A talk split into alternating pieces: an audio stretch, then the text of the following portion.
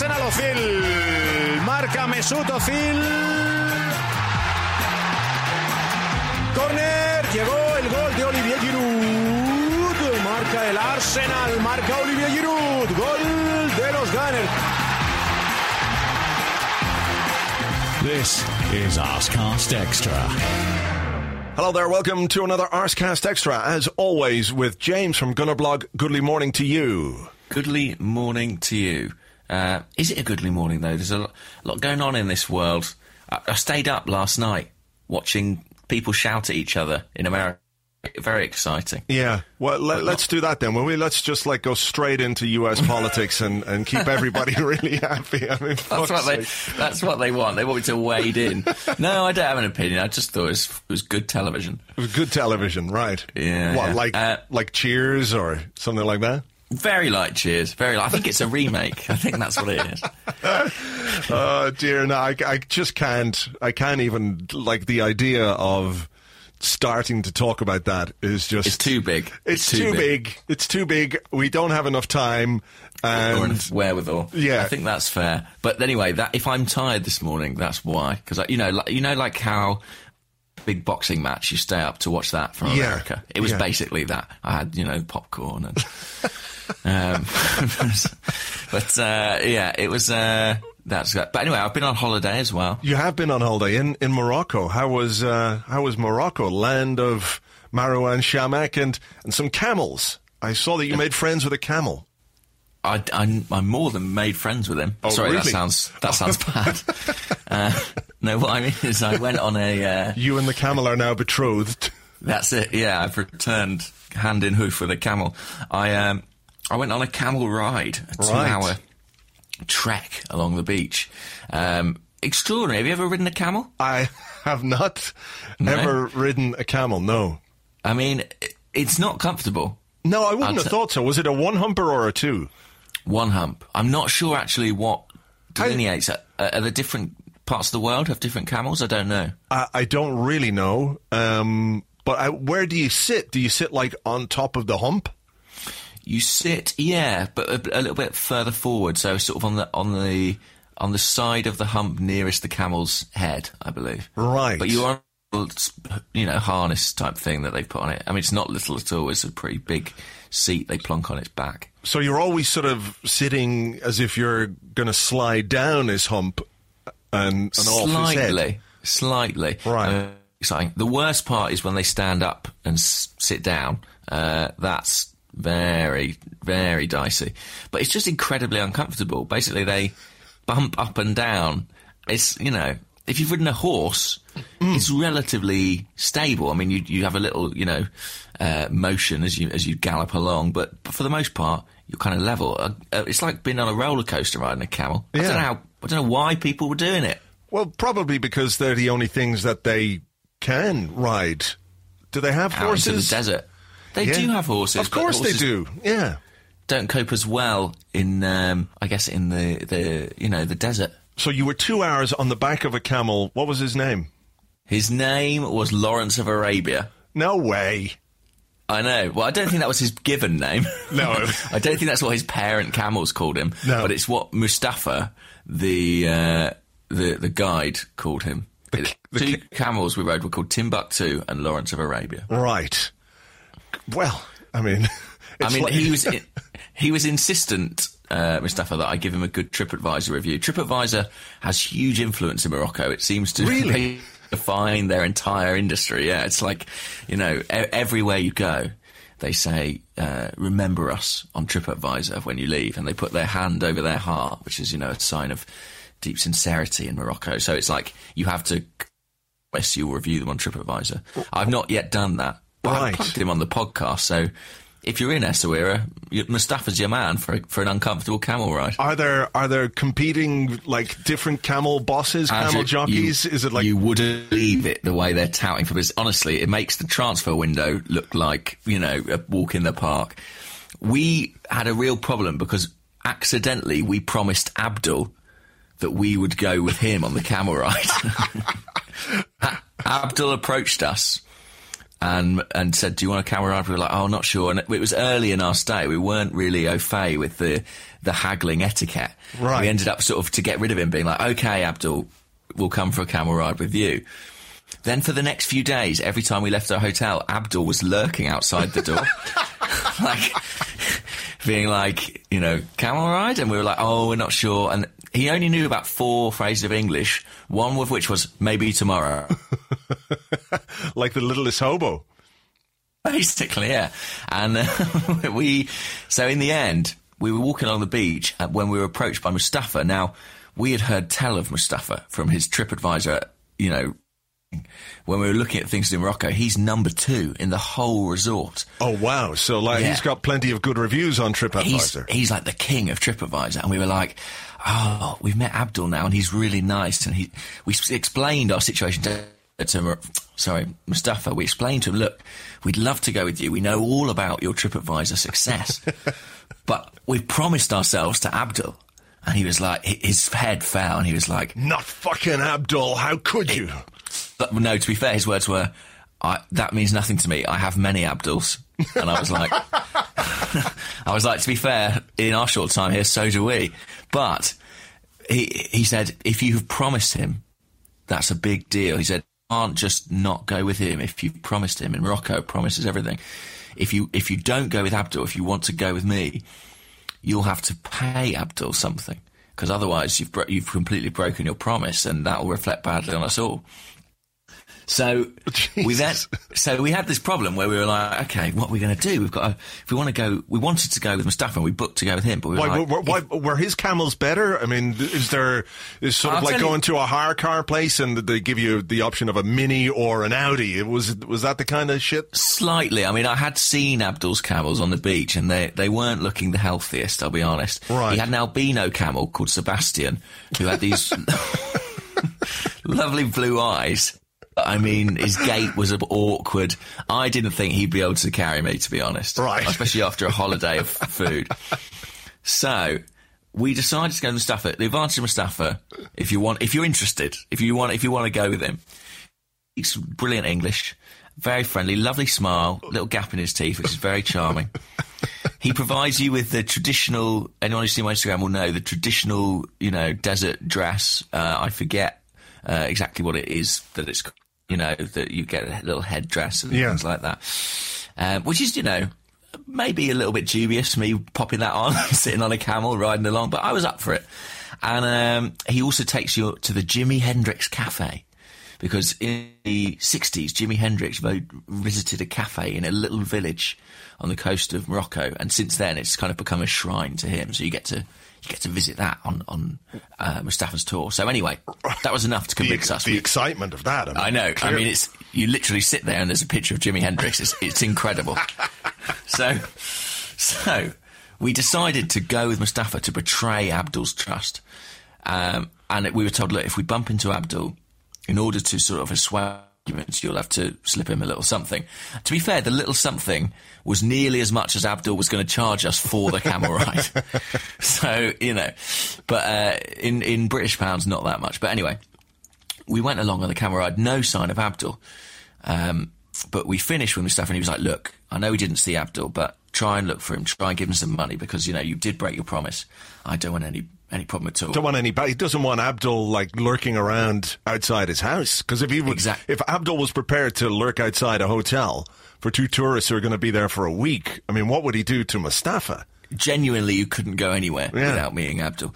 And um, so anyway, so we thought that was the end of it. And then a couple of days later, we were sat on the beach watching the sunset. Along comes Mustafa with another another party of uh, camel riders, and he waves at us, "Hello, my friends, hello." And then at the back of the line of camels, we see walking alongside the camels, leading it, rain, is Abdul. What? What's my going mind on was, here? It was like an end of season cliffhanger. So, and then, uh, and Abdul just went, hello, James, like that. He remembered my name because obviously he remembers my name, where I live, everything about me. Yeah. And I couldn't believe it. So I think Mustafa, who'd feigned ignorance of any man called Abdul, I know many Abduls, you know, I can't promise you. Hmm. Are they in cahoots? Is it his plan that he sends Abdul and you and you know you you commit to him, but then he swoops in the knight in shining armor, saving you from Abdul. He gets you to give a bit of extra money to Abdul to sort of buy him off, but that money gets back to him as well. They're working together. Oh my God. It's an elaborate scheme. It really is. Holy shit. good- I, I mean, I'd put that on the TripAdvisor. Although, maybe not. You, you, I don't want Abdul turning up at my house. No, he'd be outside your London. door tomorrow morning. You can open the Oh. door to get the milk, and there's Abdul. Yeah. Incredible, eh? That's just So- bananas. It was it was a, a real a real head fuck to be honest with you. Um, but yeah, other than that, other than that, Morocco was great. Right. It's, it's it's a lovely country. You can't get a drink many places, That's, Right. uh, f- For religious reasons, of course. Of course. Um, but uh, it's very relaxing. Okay, well, but that's what you needed. Maybe you didn't need to be hungover every morning. I know certainly that when I returned from New York the other week, having mm, been out, where you can get a drink everywhere at any time every of the place. at any time of the day uh, or morning or whatever it is. Uh, I, I certainly needed a few days to recover, and would uh, would have liked a holiday, not necessarily in Morocco or or uh, with camels, but you know, just to have those few days to relax. So maybe that was a good thing. Come back Yeah. and be uh, recharged, refreshed, ready for real all the stuff. Go on, what's the real surprise? Holy shit! I, well. I didn't fall off a camel. oh I mean, yeah, yeah, incredible. I, surely you would expect me to be trampled underfoot. or bitten. I would have thought the Sebastian, the albino camel, would have would have bitten you or something. Yes. Her name's Squillaci. Yeah, yeah, they're a strange beast, to be honest with you. They they seem they all have a slightly lobotomized energy to them. You know, it's kind of they trudge along. I can't tell if they're enjoying carrying people or, or not. There's no emotion from them whatsoever. Um, I would suggest probably not. I mean, yeah, I mean, all of all of a sudden you're you know you're you're a camel, you're born, and then there's loads of weird people sitting on your hump.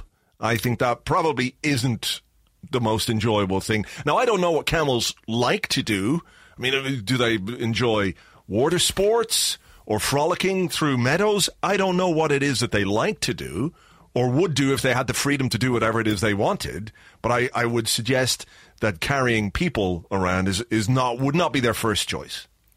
I think you might be right there. I think you might be right. But there you go. But there That's what I was up to. All right. Well, look, you missed so much, so much. I'm here. sure. Yeah. Do you want me to fill you in? Uh, yeah, if you've got time, because the show's only an hour long, but I, I mean, know. try and fill me in and what what's happened in this frantic interlude. Okay. Well, brace yourself. Here is everything that happened. I'm going to count myself in. All right. Okay. Three, two, one. That's pretty much it. Okay, It's been, as I suspected. It's been it's been quite quiet. Um, there's been a few little things. We thought maybe Hector Bellerin had picked up an injury with the Spanish under 21s. He suffered a very hard tackle from a San Marino under 21 player towards the end of Spain's 3 0 win over San Marino, and he sat out training the next day. But turns out it was just precautionary, and he was back in the saddle, back in training the next day. And maybe Spain under 21s, they could have played yesterday, or maybe they're playing today. I don't know. Uh, but that was So a little bit all of a scare. He's all right, it seems. Yeah, which is good because we don't have much in the in the way of uh, in the way of backup. Uh, just at this moment in time, what else happened? Um, There's been some chat about him, hasn't there, about his, his contract and what have you? yeah, there's been a lot of stuff going around about Manchester City, uh, and obviously Pep Guardiola. You know, you, you could understand why he would be looking at his right back options because he's got Zabaleta and Bacary Sagna, two two good players, but you know the wrong side of thirty, both of them, um, and they're going to have to they're going to have to future proof it a bit. There's some talk that that maybe this is perhaps just part of the the machinations of Arsenal uh, or the agent trying to you know. Uh, generate some interest. So Arsenal's offer, uh, if they do offer him a new contract, I actually wrote about it last week, and I think they should uh, certainly offer Hector Bellerin a, a new contract. We can talk about Alexis and Ozil. There was a little story there as well. But you know, to show that we can keep someone like Hector, I think he's very happy at Arsenal.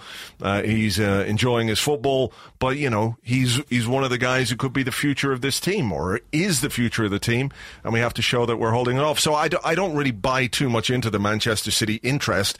They were interested in him during the summer. Uh, Manchester City actually approached Arsenal during the summer, and the story goes, maybe it's uh, maybe it's uh, a bit tongue in cheek, but uh, they got a two word response from Arsenal, and the second word was off. Um, so uh, you know, Arsenal are in no mind to sell Hector Bellerin uh, to anyone, least of all Manchester City. But of course, um, you know, agents will do what they do. He only signed a new deal last year in 2015. Right. Uh, so he would have he would have had a, a nice pay rise, and uh, his stature in the team would have been uh, recognised by the uh, by the wages that he has on offer. So there's no real uh, there's no real rush. You know, it's not like he's running out. So we're in a fairly strong position there. But yeah, I think it's just I think it's just paper talk, and obviously maybe Manchester City trying to unsettle little Hector. I don't know. Yeah, maybe, maybe they're not. You know, they're probably not the club I'm worried about coming for in for Hector of the ones who are out there. Yeah. but I think I think you know it's it's although he signed a new deal recently, his his rise is pretty amazing, isn't it? I mean, he's he's gone from being a, a young player who sort of you know found his way into the team to now one of the stars really, and that that ought to be reflected in his salary because. He's really important to the way that we play. Yep, yep. Um, Alex Iwobi scored his first goal for Nigeria, which is good. Yeah, lovely, lovely goal. yeah. Keeper spoiled it a bit, didn't he? Getting a touch on it and pushing it in, but you know, goal Always is really- goal. Yeah, goal's a goal. And and uh, was there talk about his contract as well while, while I was away? I might have seen a couple of stories. I don't know if he's due another one, but um, yeah, good to see him off the market international level. Yeah. in January, will he? Is it AFCON coming up? Uh, did Nigeria qualify? I don't think they qualified. Well, that would be great news. Yeah, So I don't think I've got a memory of them not qualifying. I Yeah. just don't know if that was. I feel like there've been so many AFCONs recently. Yeah, there have been a Um, few, all right. Yeah, so I Um, don't know. So we'll see. I, I'm googling. Yeah, but it'll be you AFCON Google 2017. Um, Kieran Gibbs got called into the England squad um, because uh, Ryan Bertrand got injured. So Kieran Gibbs is in the squad for a game against Slovenia. Is it? Could be. You should know. Mm. yes, it is. You're it is English. Slovenia. You it is Slovenia. this. He's done well to get into that squad, to be honest, given that he's he's barely played. Really. Yeah, he has uh, one start and some substitute appearances, but you know, over the last twelve to eighteen months, he's played very little football, hasn't he? Um, Nacho Monreal as well was called up into the Spanish squad because Jordi Alba got injured, and Monreal started for Spain uh, last night against uh, Albania. Um, but apparently, uh, the the call up came really late. Uh, Spain were already on the way, and Monreal had to travel on his own to meet them there. Uh, and apparently, he had to uh, fly from London to Rome, and then from Rome to Tirana. Um, and then they had to give him a lift. Some guy had to get an Uber from Tirana to the city where the game was uh, being played, 100 kilometres away. Monreal didn't arrive until 2 a.m. on uh, Saturday morning, and then uh, he, he played on Sunday. So a bit of travelling for Nacho. Um, hopefully, he's not too tired. Yeah, hopefully not. I mean, he's. Uh, if I'm right, I think he's not not been in the Spain setup, has it, for a while now? So I guess eager to to get back involved. Yeah. By the way, it seems that Nigeria aren't involved in Afcon 2017. That's good. confusingly, there's a lot of stories suggesting that, despite not qualifying, uh, they have made it as a consequence of Egypt being disqualified for two players, uh, Mohamed El Neni actually and Mohamed Salah being. Uh, Done for drugs, drugs cheating. What? But Hang on, it what? yeah, I know. But having looked at the dates of all these stories, they're all uh, Friday, first of April. Oh, right. So it, uh, there was a, the long period of me sort of sounding a bit distracted. There was me desperately trying to figure out what was going on and why I didn't know about El Neni's drugs ban. Right. Um, which would certainly explain his remarkable energy levels. But uh, He's no, hooked it up on goofballs the whole time. It seems uh, Nigeria will not be there, but I guess Egypt Okay. will. Well, that's good for Uh, Arsenal, but not good for Nigeria. So, any Nigerian listeners, uh, sorry uh, that you're not there. But it is it's good for it's good for us because obviously Alex Iwobi is becoming a uh, an integral part of of the team. So, um, yeah. Very important. Well, by the way, we touched on England there, Kieran Gibbs. I'm not sure you and I have spoken in any detail at all about what happened to the England manager, your friend and mine, Sam Allardyce. Sam Allardyce. It's it's all a bit of a like a a damp squib, isn't it? This stuff that came out, you know, the Telegraph Have there been any more revelations while I've been away? I Yeah, I think the Uh, assistant manager at Southampton took. Ah, yes. he took like some Burger King vouchers and Yeah. the promise a, of a a Cafe Nero card Yeah. with seven stamps. Yeah, exactly. You know, it was also so hugely underwhelming. You know, I guess you can see why they started with Allardyce. Look, it's very difficult to have uh, a lot of sympathy uh, for him because, like down the years, he's been such uh, an atrocious ogre in, in in all of our lives. But when you look at it, you know, he did, he was a bit indiscreet, and I think it was more the embarrassment that he caused that that caused him to lose his job rather than doing anything particularly wrong. You know, he was a bit rude about Roy Hodgson and he said something a bit silly about Prince William or his own Prince Albert. I don't know what it was. Um, but apart from that, I mean, it seems just a, an extraordinary thing. But look, he, he's gone to uh, Big Sam's Villa. Right, yeah, Big Sam's Villa.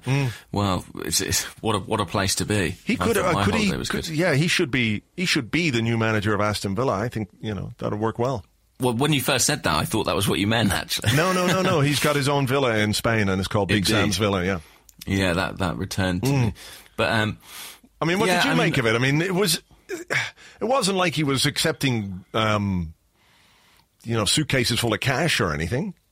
No, I think for I guess the big problem was that he said it was possible to circumvent rules around, uh, you know, Third party ownership. Third party ownership. Yeah, but I don't think even that. Yeah, I mean, it is possible. That's all he was saying. He wasn't saying you can break the rules, but you can get around the rules. You know, there's always a there's always a way of uh, of making something happen. You know. Yeah, that's Um, true. I, mean, I don't know if you watched the full video, but like he does say, "Well, look, obviously, before I take on this position, I need to check with my bosses at the FA." Hmm. And then in the second meeting, the undercover journalist um, suggests a bung, basically, Hmm. to a manager or a player, and Allardyce very definitively says, "Oh no, you, you can't even." While I'm sat here, you can't. You can't give money to a player. You can't give money to a manager. You used to be able to do things like that. It used to happen 30 years ago. It doesn't happen now. So it, I- it was pretty tame, I thought. Really, I mean, what was his crime? I guess sort of getting, negotiating to earn himself 400 grand for Yeah. a sort of slightly meaningless consultant role. Yeah, it's a bit um, greedy, and you know, I don't think anybody should be surprised that there's greed and avarice in football, and that you know someone like Allardyce will try and take advantage of his position as England manager to to earn himself more money. And people say, "Well, he's on three million pounds a year. Wasn't that enough for him?" And look, you know, all managers um, do these things, these corporate events, uh, you know, speaking gigs, uh, endorsements, all those kind of things. We all saw uh, Arsene Wenger do his interview about with a watch company or Yeah. something. I'm sure. I doubt- I doubt he did that for free. No, exactly, exactly. And you know, you would you would say that Arsene Wenger, um, you wouldn't have said that he is a man who's motivated uh, hugely by by money, right? He's not what it doesn't seem to be one. I mean, when does he ever spend it? All he does is work and then sit at home and watch football. He's either got like the most amazing couch of all time, made from I don't know camels Yeah. unhumpy camels. I don't know what, but I mean, I just don't know what he would spend his, his money on. Apparently, um, when Arsene Wenger arrived, I think it could have been West Antone telling me this story, that when Arsene Wenger arrived uh, at the club in 1996, they got him a car um, as part of his package, right? So it was a Mercedes at the time, top of the line Mercedes. And about four years ago, they said to him, Arsene, you know, should really change that car. you know, it's a bit battered looking now. You've been driving it for 15 years. And he was like, oh, really? Okay. All right then. you know, um, Yeah. so he's not like splashing his money on, on all kinds. But that I think that's the thing that all managers take on these um, endorsements or speaking uh, engagements. Um, did you see Ivan Gazidis did a speaking engagement? He was at the Oh, no. at the Vatican. Really? Yes. He did a speaking engagement at the Vatican. I'm just going to uh, see if I can find the story here. Um, bum, bum, bum. Yeah, there was a conference, Sport at the Service of Humanity, uh, in Vatican City. It was all about sport and faith. And he said a couple of things about Arsene Wenger, um, which weren't particularly interesting one way or the other. But there you go. There's Ivan Gazidis doing speaking stuff at the Vatican. That's a hell, That's a what? a hell of a gig. I said sorry. Yeah, Sorry, no, you just cut out there very slightly. So okay. hell of a gig. I see what you did there. The Vatican. yeah. Mm, indeed. But uh, uh, wow, uh, Gazidis at the Vatican. Hmm. Maybe that's maybe that's where he's headed after Arsenal when he's finished with us. Yeah. After chief exec, is running for pope. Yeah, it's like the Pope coming to Ireland. Young people of Arsenal, I love you. like the Pope did in 1970. Oh, yeah, God. Anyway, um, what else has been going on? Let's see. I, re- I really don't know. Piqué's retired from international duty because of his shirt sleeves. What? I've just seen this story. Gerard Piqué will retire from international football after the 2018 World Cup following a controversy surrounding his shirt sleeves. Ah, he's obviously been hanging out with Flamini. I think, Yeah. that, I think that must be what it is. In, when, during Flamini's time as a free agent, he was wielding his influence on Gerard Piqué. But what did he do? Like have a Catalan flag on his shirt sleeve or something? I think it's something like he refuses. They're supposed to have the Spanish flag on the trim of the sleeve, and I think it's something like he refuses. Uh, he's a quote from Piqué: "I have tried everything, but I can't bear more."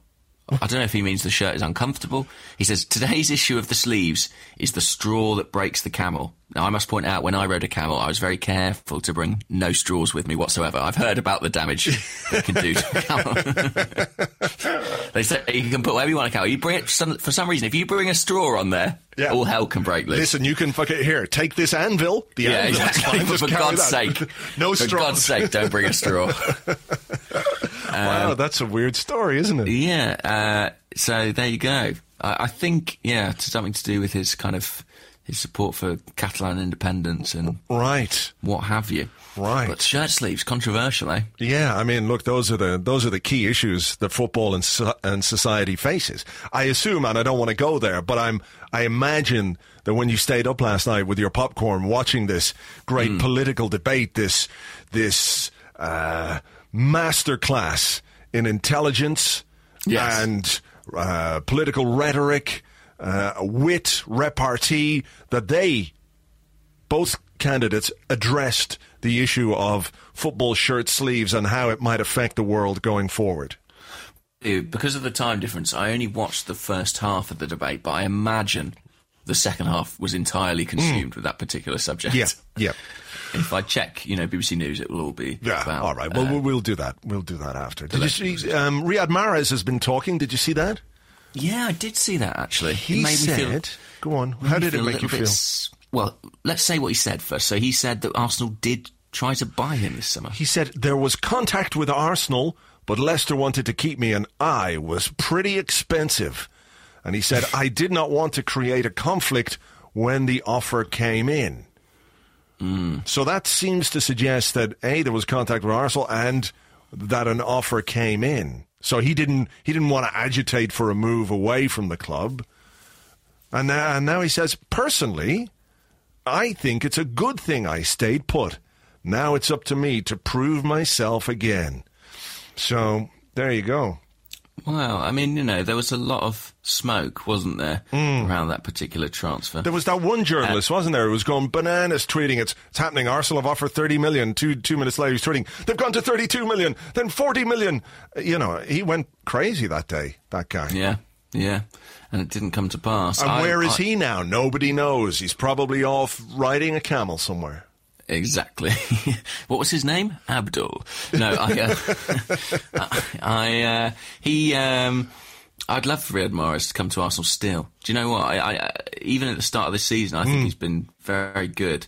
And, uh, yeah, I'm, I'm, I'm crossing my fingers that Leicester underwhelm sufficiently this season and we can swoop them at a, a knockdown fee Yeah, that seems, yeah, that seems okay. I'd have him too, yeah, for sure. Lovely. For Really sure. nice. All right. Well, look, um, I think we might leave part one there uh, and come back with part two and some questions and all that kind of stuff after this.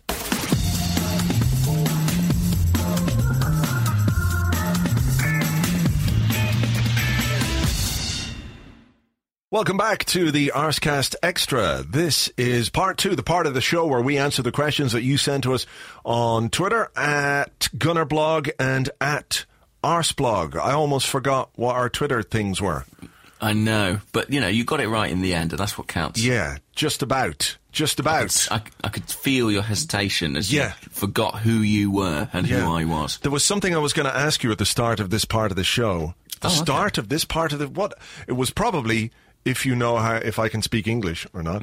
uh, but I've completely and utterly forgotten what it was. Um, so let's not worry about it. Maybe it'll come to you later. Maybe it will. Maybe it will. Probably about half three this afternoon. Yeah. When you're gone.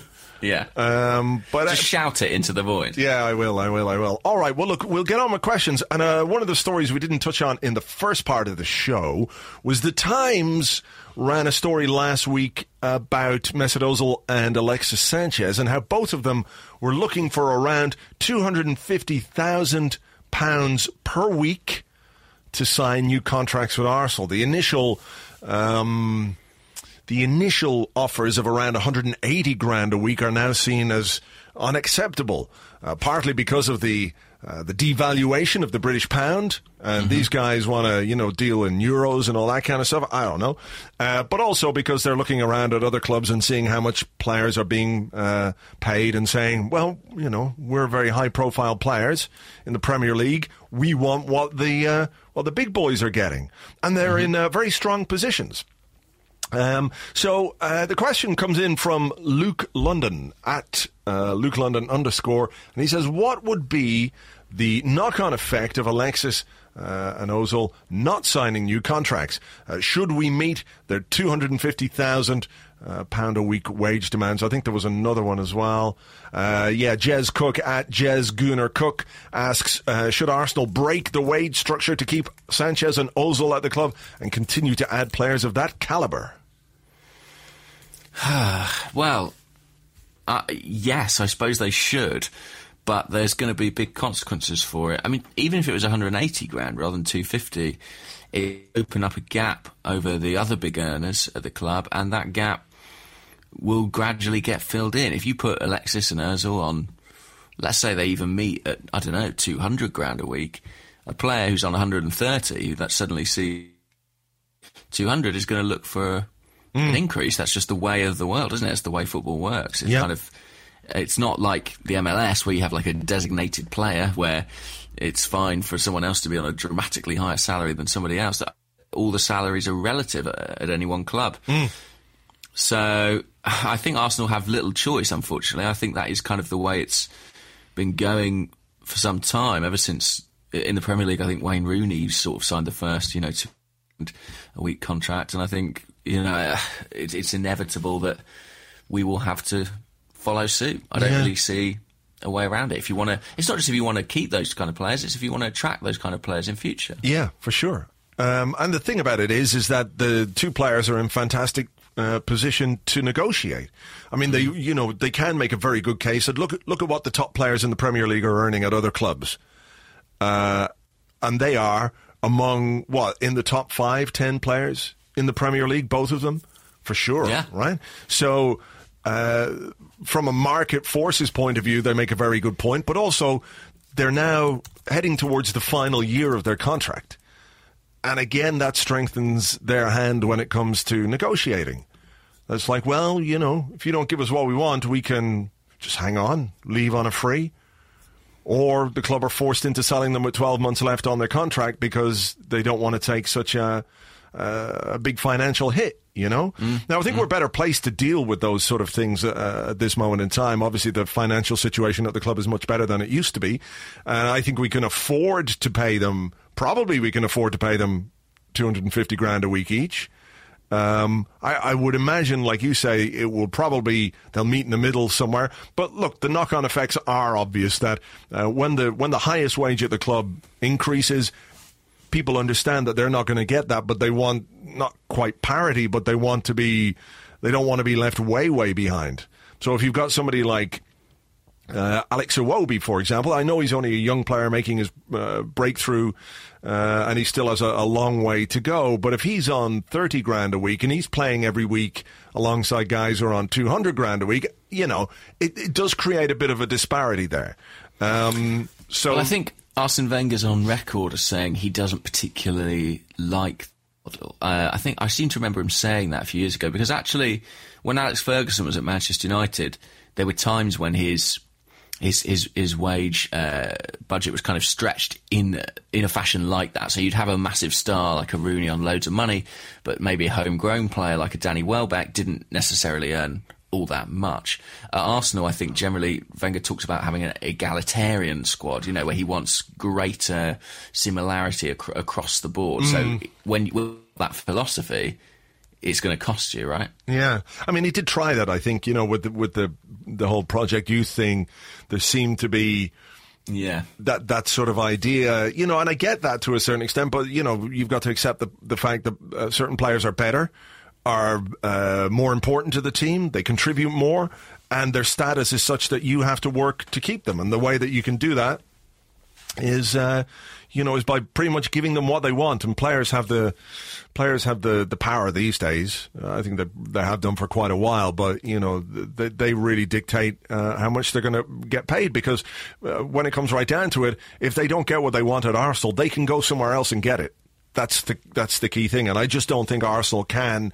They they just can't lose either of those players.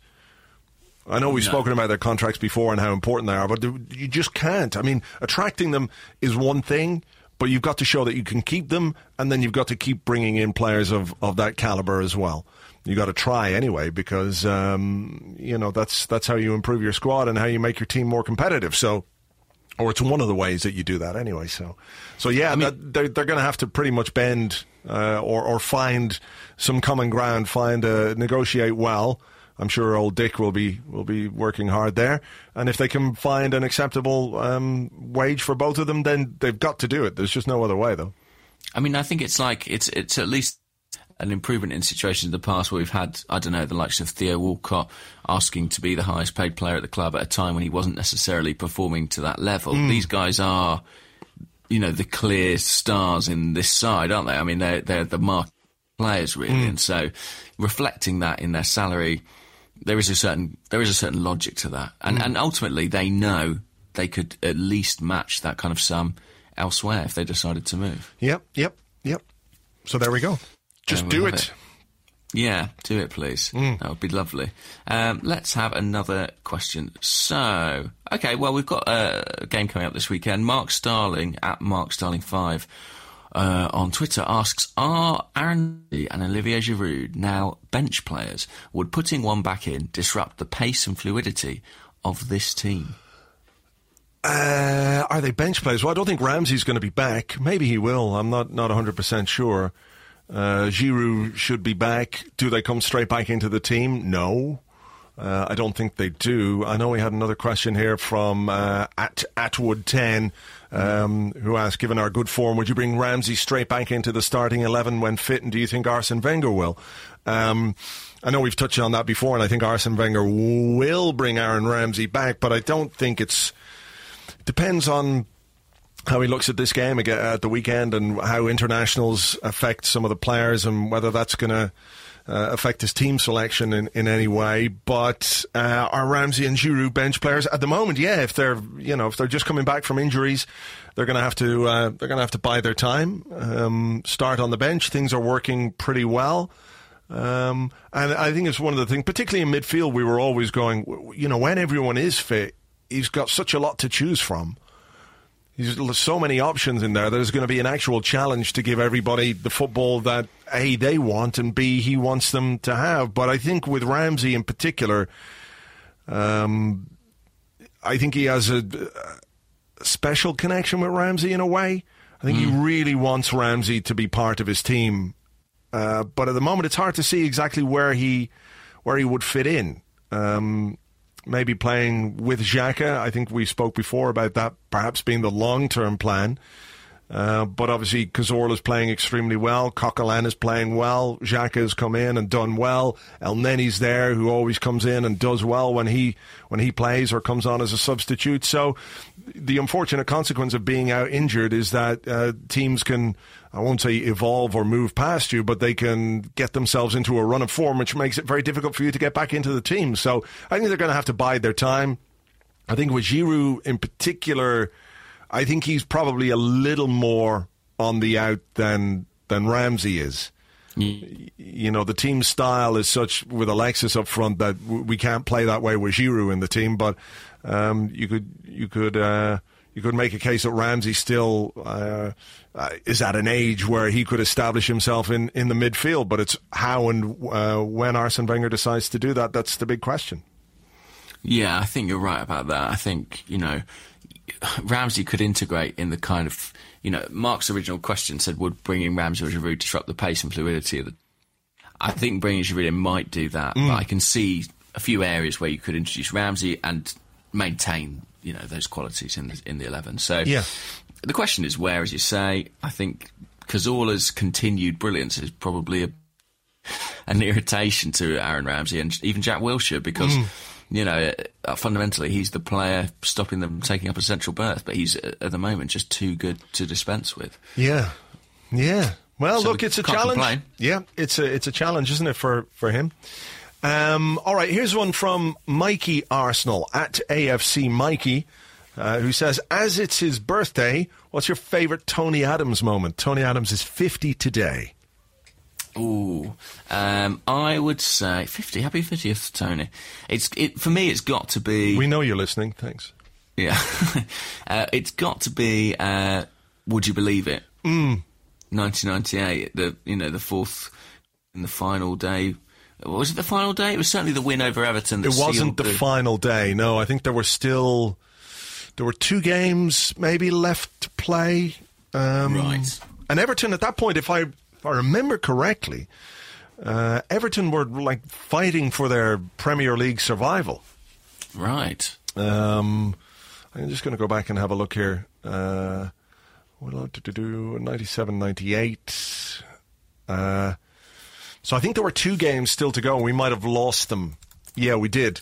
So we beat Everton 4 0, seal, sealed the title, uh, then went to Anfield and got beaten 4 0 ourselves. Wow. Uh, Arsenal team that went to Anfield that day was Manninger, Dixon, Bould, Upson, Grimandi, Platt, Parlour, Stephen Hughes, Louis Morte, Ian Wright, and Christopher Wreh. so, um, we lost the uh, the final game of that Premier League season as well. We lost 1 0 to Aston Villa, who had Ugo Ehiogu sent off after 24 minutes.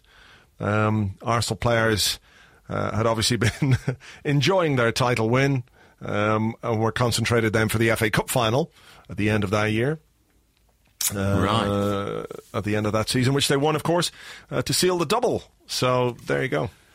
Well, I mean, yeah, it's got for me that goal was, uh, you know, a great moment. Just Steve Bould's pass, wasn't it, over the top? Yeah.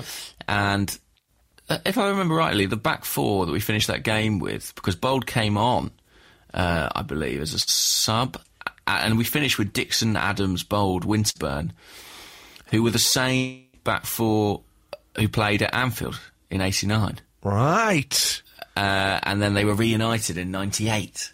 Incredible to clinch the title again. 98 89. Very cool. Very cool. Um, so that that's probably my top Tony Adams memory. But have you got any anything uh, else that springs to mind from earlier in his career? there was a, a really brilliant goal against Spurs, I remember. I don't remember it. You don't remember it. Was it what was it? A header? No. Did he? I think he scored in one of the semi-finals against Spurs. I can't, can't remember. My brain is my brain is melted. Uh, but there was a great goal at Highbury, I think, where he might have chested it down or something. I can't remember. I just remember Dropping that- Steve Morrow in 1993. that was a good one. All right. that was an unfortunate moment. Um, yeah. What else? I mean, yeah, it's hard to remember. God, I can barely remember what I did yesterday. Let alone, I mean, I guess we're going to forget a load of stuff. Um, what else? There was that great one where uh, David Elleray, the referee, was mic'd up. Um, I don't know if you rem- remember this, but the referee David Elleray was mic'd up, and uh, Arsenal were playing, I don't know, Millwall or something like that. And uh, Tony Adams thought he scored a goal, uh, and David Elleray didn't give it. And Tony Adams shrieked at him, called him a fucking cheat, not realizing that he was uh, the referee was mic'd up and David Elleray being a schoolmaster. But there's a great bit where there's a little clip of it on YouTube. I'm going to play it here, where he's trying to convince the referee that the ball had crossed the line. So this is it. Hang on. That is over the line. That's great. Yeah. Uh, Um, but look, there must be, uh, you know, there must be loads. Obviously, uh, 89 as well. Um, Of course. 91 when we won the uh, won the league in 1991 as well. And that He was very so nearly, young. yeah, that was very nearly a uh, an unbeaten season. People forget how close we came that season in 1991. Only lost once, and that was to uh, to Chelsea. Was that at what point in the season was that? Was that towards the end or Um, don't know? it, I can't remember actually. I think it was. I'm gonna I'm gonna have to look it up here. Was it like was it talked about as a possibility, or was it like they lost the first game, so it was never going to happen? Do you know what I mean? No, I don't remember it being talked about, but it was okay. We lost to Chelsea in February, so it was two one at the old Stamford Bridge. Um, cars parked all around it, but yeah, only lost one game in the Premier or in the First Division. Was it the First Division or the Premier League then? I can't remember. I think it probably would have been First Division. Premier League, First what Division. kicked in 90 92, something like that. 93, something like that. Yeah. Yeah. Yeah, I mean it's a strange one, isn't it? Because a guy who who had such a connection with the club and had such a such a great career with Arsenal that the the relationship between him and Arsenal seems a bit odd or strained. Yeah. Um, I mean, there's literally a statue of the man outside yeah, the stadium. Exactly, and you know he he has had those things, but well, wasn't there the final day at Highbury? He didn't he didn't turn up. Like all the ex players were there, pretty much everybody who'd ever played at Highbury was there, and, and Tony Adams decided to to you know he didn't want to for whatever reason, and that's fine, but. Um, yeah, it's, it seems like an odd relationship at the moment. Now, whether that's to do with Arsenal or whether it's to do maybe his relationship with Arsene Wenger isn't great. I don't know. I don't know. But uh, you know, he had some uh, incredible achievements.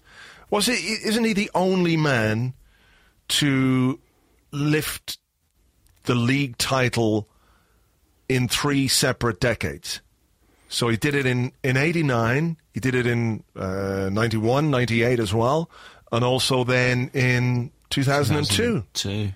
So I think that's, I think he's the only man to, to ever do that. So that's, That's something. pretty extraordinary. Yeah. I mean, you know, when you when you look at his career record, he played from Arsenal between 1983 and 2002. Mm. It's just extraordinary, really. And uh, yeah, I think well, I think part of the problem maybe in his retirement is that his his coaching career has not quite gone to plan, has it? So. Um, Yeah, I mean, maybe he envisaged taking up a position with Arsenal at some stage, but he- he's not really. He's done some work with the, the kids, of course, though. Yeah, I mean, I think he's the, one of the classic examples of a, a great player who doesn't necessarily become a great manager. Yeah. You know, um, and obviously, ideally, when you have a club legend, if they could come over and take over as manager, then you know it's it's brilliant. But in practice, it rarely happens. Um, so yeah, but anyway, happy Wow. fiftieth birthday, Tony Adams. Speaking of club legends and what becomes of them in retirement, we had a question from Gunner Outpost who asks thoughts on as talking about being a sporting director at the club, please. So thoughts on Robert Pires talking about Yeah, being a you see- sporting did you see director? these I did see the did see the quote. Yeah, he he said uh, I've uh, I've spoken. He says I want to become like a football director, and Arsene Wenger knows this. Hmm. Um, I mean, d- does it sound like it's a role that would have to be invented? Because we don't we don't have one of those, do we? It doesn't exist currently. Hmm. One also wonders if it's a. I mean, it's it's not inconceivable, I suppose, that if Arsene was going to continue at the club, uh, then maybe bringing in a, a sporting director who could work alongside him, who could kind of manage the tran when Arsene eventually does mm. move on, isn't the worst idea. And and maybe I've always thought in the past that you know, it would be, make no sense to have someone who's kind of Wenger superior brought in by the manager. But if if the idea is that Arsene knows himself, he doesn't want to stay around once he retires. You know, he doesn't want to be part of the board. Maybe introducing someone now who could work with him and you know learn from him, and then take some of that on when Arsene does leave. I don't know. There might be a certain logic. To Yeah, I mean, I think w- one of the things that we've discussed before is okay it, when the time comes when Arsene Wenger leaves the club. Um, we're going to have to have in place structures that uh, are present at most modern football clubs, right? So you don't have this one guy who controls everything. Like the old classic football manager. He's the manager of the club. He manages, as Arsene Wenger does, pretty much everything. What you would have is probably a head coach, and that's what comes in. And then you need, uh, let's say, a, a football director or a sporting director who might then be in charge of uh, the transfers. So the the new coach comes in and says, "I want this, this, this, and this player," and he doesn't involve himself in that. And and quite often they don't want to get involved in that. Uh, side of things, in the transfer side of things. Um, so you need somebody there. So, I mean, to have someone like Robert Pires who uh, understands uh, Arsenal, has a, a great connection with Arsenal, uh, is a club legend, um, seems like a an intelligent, popular guy. People always like Robert Pires. Um, would he have the business acumen or the you know, financial acumen to do the job? I don't. I don't know. I mean, we don't really know from that point of view. But what we do know is that he's still hugely enthusiastic about football and about Arsenal. I mean, he's training every day. He trains every day. Um, whether that's necessarily a good thing or not, I, d- I don't know. But you know, it must be great for some of the young players to see someone like Robert Pires around, and if he can uh, offer some advice and what have you on the training ground, then then all well and good. But yeah, I think we do have to at some point move towards a more modern structure. And if Robert Pires is a guy who wants to do that job and is good enough to do that job, um, then yeah, why the hell not? It would be brilliant to see him. I mean, what do you think the conversations are like between him and Arsene Wenger? Is he is he saying, "Look, give me a job. I want to do this job." Maybe. I mean, you know, these quotes, we don't know the tone in which they were said. It might be a slightly tongue in cheek thing of, you know, I'm, I'm asking Arsene for a, a nice, cushy job. But I think what's interesting to me is that I've always, I've always thought Arsenal will need a director of football or a sporting director, as, as Pires says, when Arsene goes. Um, to, to replace, you know, as you say, not one man can necessarily do all the things he currently does in a modern structure. What I've never considered before, I've always thought he would never accept having someone brought in to work with him while he was still in charge. If it was somebody like Pires, who he's got a great relationship with, Who's not that- angling for his for his job? Exactly. Yeah. Exactly. Who's there almost to kind of you know pick up pieces from him? Uh, then maybe maybe he would contemplate something like that. I mean, whether Pires is the right guy, we don't really know enough about him off the pitch. I think I know that he didn't. For long periods of his career, didn't actually have an agent.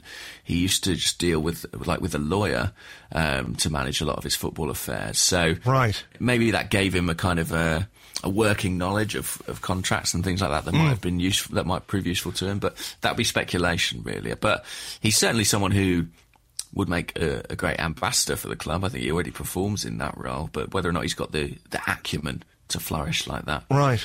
we don't know. Yeah, yeah. It would be great. I think it would be great. I think anything involving Robert Pires is pretty great. well, be- I suspected you might think that. Yeah. Yeah. yeah. do you think um do you think Abdul has got a camel called Robert Pires? Probably, probably. I suspect, you know, he's got Sebastian, Robert, Robert. and then, and then I don't know who else. Gilles, Gilles is probably the other one. Mikhail, Yeah, Yeah. exactly. the really rubbish camel. yeah, Mikhail at the back, Yeah. shuffling along. Sylvester the camel. Bless him. Yeah. Um, all right. Uh, this is uh, one from uh, Rich at Kazor LaRue, who wants to know how long will it take for Bob Bradley to get fired from his goddamn soccer football club team? uh, seeing as we're facing Swansea on uh, Saturday, they've just appointed uh, Bob Bradley, former U.S. men's national team coach, who's been around the block quite a bit. He's their new manager. Have you uh, have you seen the um, the bit of furore that went on around this involving Ryan Giggs? Oh, a little bit. I saw that excellent uh, piece on Football 365 dissecting Robbie Savage's column about the appointment of Bob Bradley. Um, and, and to be honest, off the back, and I recommend that if you can see. But uh, I- off the back of that, I kind of, I kind of hope not this weekend, obviously, but I hope Bob Bradley succeeds because it's sort of one in the eye, isn't it, for that kind of slightly hacked, hackneyed, uh, old-fashioned view of football where Giggs should have walked into this job just because he's Ryan Giggs. You know? Yeah, yeah, absolutely. You know, he d- did an underwhelming interview. Apparently, his his. Uh, his, uh, the, one of the questions was like, you know, how do you how do you uh, envisage getting Swansea out of this uh, difficult period that they're going through? What what should the players do to turn results around? And his answer was like, work harder and run more. Yeah. I mean, uh, yeah, it is that classic thing, isn't it? That just because he's been a great player, talking about that, you know, the idea that a great player become uh, a great manager. I mean, what did he do during his time as assistant manager of Manchester United? Like nothing. He- well, sometimes he stood up. Sometimes, Sometimes he, he stood up, yeah. Uh, but that was almost the only time he ever stood up was when stuff was going badly. And he wanted to show the old Trafford crowd or the, the travelling fans look, there's a bit of distance between me and, and Louis Van Gaal here. Van Gaal is of the opinion that, look, shouting and screaming from the sideline really doesn't make a huge amount of difference. Mm. You know, fans like to see that bit of passion on the sideline, but his his philosophy is, well, look, you know, they know what they're supposed to be doing. I can't communicate effectively with any of them uh, when there's like 70,000 people shouting and singing. They can't hear me anyway. So I'm going to sit here and like put my trust in the players, you know. Uh, but Giggs, when things were going badly, would stand up and, you know, wave his arms about a bit so people would think, hey, you know, he's not necessarily wedded to the to the Van Gaal thing. But the idea that, you know, that somehow qualifies him for a job as a Premier League manager. I mean, how the fuck did Tim Sherwood ever get a job? Seriously. Oh, how does God it I knows. mean, you're the Tim Sherwood expert. Hardly. I've just seen that uh, Chris Sutton, Chris Sutton of the BBC, Crisp has Sutton? Crisp Sutton has waded in saying, "Is Bob Bradley better qualified than Ryan Giggs to get this job?" I don't think so. now, when Chris Sutton says something, uh, I think you can be pretty sure that the opposite of it is usually true. Yeah. he he's savage-esque in some of his opinions. So, uh, I, I, look, I mean, the idiots are conspiring on the side of Ryan Giggs. So, I, I kind of wish, uh, I kind of wish Bob Bradley well. But as I say, after this week, Yeah, not this weekend. Not this weekend. I hope he gets off to a dreadful start. Yes. and I hope uh, people like Chris Sutton and Robbie Savage go. Yeah, and let then them have it yeah, for one week. Yeah, exactly. They think they're somehow smart, and then uh, life will. Well, I mean, we all know. We all know otherwise. Didn't Chris Sutton score a fucking really annoying goal against us? Was it in the like the the first season that Arsene Wenger took over? We might have been playing Blackburn really late in the season, and Chris Sutton scored a goal. Like we were, they were supposed to give us the ball back because the uh, because there was an injury, and he played on and scored a goal. Maybe I'm wrong here. I don't know, but it cost us like Champions League football. I'm, maybe I'm just yeah. Maybe I'm I'm remembering wrong. Maybe it was 96, 97. Let me have a look here. He was he was quite an irritating footballer generally, Chris Sutton. He was a cunt. yeah, that's another way of putting it. And he signed for Chelsea. What Hmm. more proof could he need? He might have crossed the ball for a late goal that Garry Flitcroft scored. Oh, And I think that season we finished level on points with Newcastle. right. But Newcastle had better goal difference, and at that time there were only two two teams went into the Champions League, and we missed out.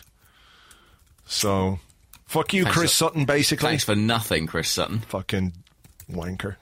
Yeah, I am. All I right. hate him. Yeah. Okay, we've got one final question here. I can't remember who it's from, um, because it, it was sort of like a an imagey thing that I have to that I have to open up here. Uh, Okay. God damn it! I've got to find it. We're on tenterhooks that will wait this question. Oh, it comes from Matthew Howarth at Flat World's Edge, Right. and he says, "Would you rather? You've got to choose between these things." Oh, God.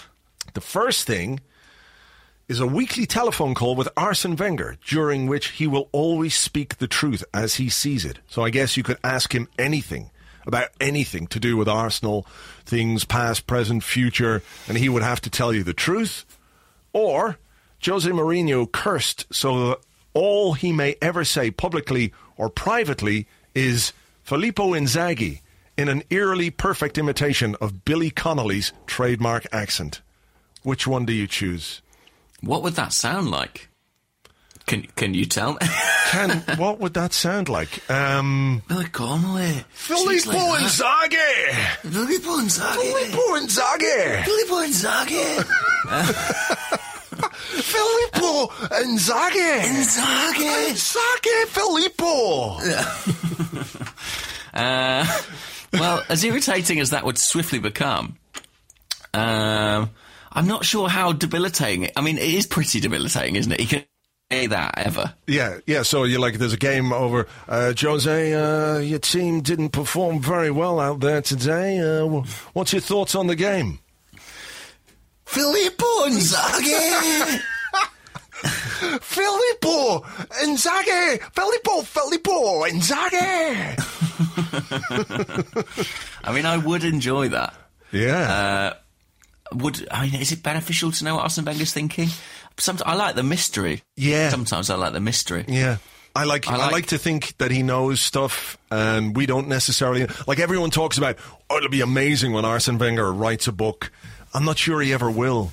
Yeah. I'd really like him to because there's so many things that you know he could expand on and and give his uh, his insight into over the, the course of his Arsenal career. But I don't. I'm not convinced that he ever will write a book.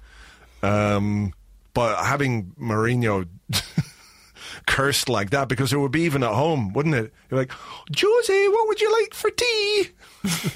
Filippo Inzaghi. I don't know why Jose Mourinho's married to a Scottish woman either. He, his wife's also Scottish. Um, She is cursed with having to speak in a Scottish accent as well. Yeah, even though She's yeah. a Portuguese lady. Look, I, I think it's got to be that one. I think, you know, where would be the joy in Arsene Wenger's little cheeky smiles when asked about transfer questions if you knew what he meant? You know, let us have a bit of speculation, a bit of uncertainty. Have Jose Mourinho only being able to say Filippo Inzaghi for the rest of his days. I think I think that works for me as well. I, I mean, I'd love the Arsene thing, but just to have Mourinho, I mean, it would drive you mad, wouldn't it? Like he'd even going to the doctor and he's very sick. Trying and, to explain his yeah. symptoms. Filippo Inzaghi. That, that, well, that's all very well, Mr. Mourinho. I mean, uh, he was a terrific goal poacher, but I cannot help you unless you explain to me what's wrong with you. So, once again, do you have any knowledge of why it is you're bleeding in this way? Filippo Inzaghi. Okay, you're wasting my time. Get out. Uh, yeah. All right. Well, look, um, we made our choice there. Um, so uh, l- let's hope that that comes true somehow. I think that, it will. That would be fantastic. All right. Well, look, uh, we will have an Arsecast on Friday as we look ahead to the Swansea game. James and I will be back uh, on uh, next Monday to look back at all that. Is there midweek action next week as well? I think we might have uh, Ludogorets, is it, in the Champions Right, League? some Champions League action. So it's all kicking off again. Um, thank you for bearing with us during this uh, Interlull Arsecast Extra. Um, we'll have another one next Monday, as I said. So until then, take it easy. Bye bye. Filippo Inzaghi! There's a voice that keeps on calling.